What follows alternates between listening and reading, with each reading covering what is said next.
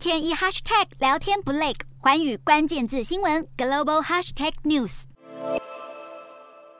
今年以来，美股三大指数蒸发至少一成，其中不止科技股是重灾区。随着联储会进入升息循环，金融市场崩跌，华尔街大投行今年整体营收已经萎缩百分之三十八，更已经拖累了招兵买马的脚步。日前，小摩宣布，房贷部门人事异动，影响近一千名员工，其中上百人将转调其他单位，半数更恐将饭碗不保，面临资遣。美国劳工局数据更显示，包括证券、大宗商品合约、投资基金和信托类等企业，尽管是持续招聘，但是新增的职缺对比去年平均值的三千四百个，五月大减为一千两百个，更几乎只有前一个月的四分之一，显示金融业征才急冻。包括花旗集团和富国银行等金融巨头，去年和今年初才在全球缺工潮之下，争相提高员工福利以留住人才，促使华尔街的奖金水准冲上了十五年新高。然而，在全球通膨不见尽头，各国央行又纷纷升息打通膨，如今华尔街大投行对征财的态度却纷纷发夹弯转为观望。美国景气冷暖，华尔街最知道。